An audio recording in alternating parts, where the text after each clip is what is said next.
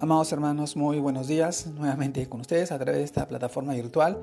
Les saludo en nombre de nuestro amado Señor Jesucristo. Y en esta oportunidad yo quisiera poder compartirles esta meditación en, en una porción de la palabra. Esta vez lo encontramos en el libro de Romanos capítulo 12 versículos 4 y 5.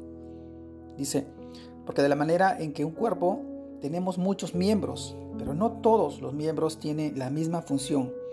Así nosotros, siendo muchos, somos un cuerpo en Cristo y todos los, y todos los miembros los unos de los otros.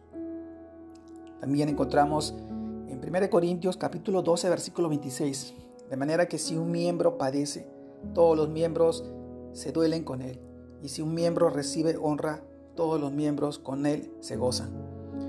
Una iglesia, la iglesia, un regalo de amor. Amados hermanos, la iglesia cristiana es un regalo de amor de nuestro amado Jesús nuestro Señor Jesús, ya que es más que un edificio, es un organismo vivo, creado por Dios para cumplir su propósito de extensión de su reino en esta tierra.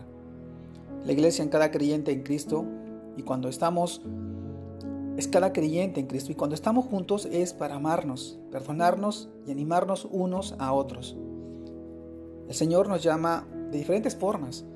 Su rebaño en el libro de Hechos, capítulo 20, versículo 28, dice, por tanto, mirad por vosotros y por todo el rebaño en que el Espíritu Santo os ha puesto por obispos, para apacentar la iglesia del Señor, la cual Él ganó por su propia sangre. Nos ha ganado con su preciosa sangre, por eso debemos ser vigilantes y cuidarnos los unos a los otros. Nos llama familia. En Gálatas, capítulo 6, versículo 10, Así que según tengamos oportunidad, hagamos bien a todos, y mayormente a los que de la familia por la fe.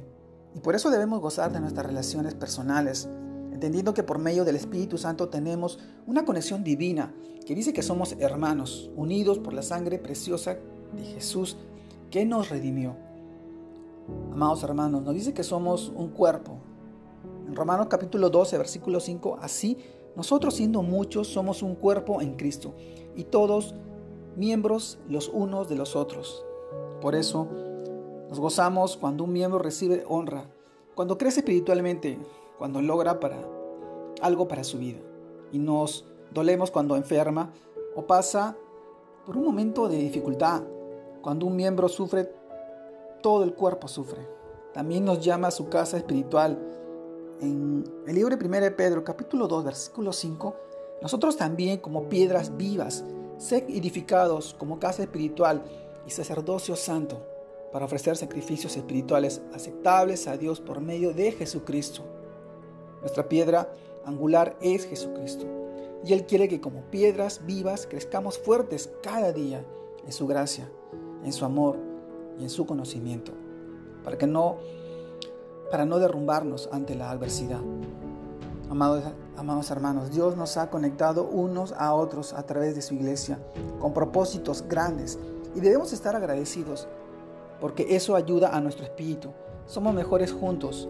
Nunca subestimemos la importancia y el poder de las personas que Dios ha colocado en nuestra vida.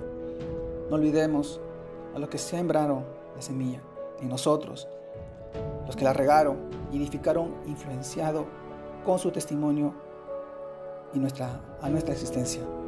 Amados hermanos, una iglesia, la iglesia, un regalo de amor. Eso es lo que somos nosotros, la iglesia, fundamentada y cementada en la piedra angular que es nuestro amado Señor Jesucristo.